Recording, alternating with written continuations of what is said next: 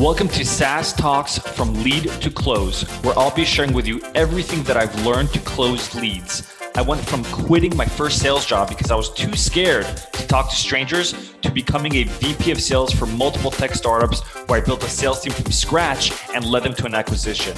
I'll teach you how to schedule more demos on your calendars, close at least 50% of your demos, and build a pipeline large enough so you're always hitting quota. If you're looking to scale, then turn the volume up. So I remember I went to a wedding once and the only way to park the car was to valet it. And this was a very large wedding, 200 plus people. And the wedding went late till like 1:30, 2 a.m.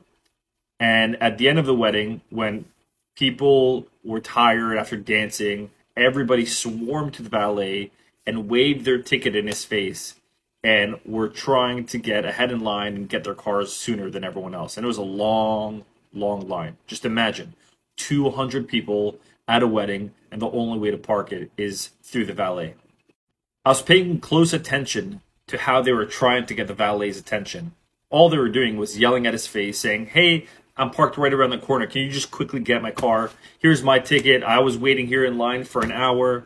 Everyone went crazy. But I did something different. Out of all the people that were trying to get their tickets, that were waiting in line for one hour and were just jammed crowded with one poor valet guy, I was able to get my car first. Here's how. The valet had a name tag on the right side of his shirt. It said Eugene. And I figured when someone hears their name or sees their name anywhere, they zero in on their name. No one is able to not notice and recognize their name or hear their name. So I said, Eugene. He immediately stopped what he was doing, going through all the valet tickets, getting everyone's keys, looked up, and I said, Hey man, crazy night. My car is right over here. You mind? I can just grab the keys right now. I can go get it. Leave you without the stress here. And he's like, here you go. And while everyone was trying to get their tickets, their keys, I was able to get mine first because I called his name through all the busyness.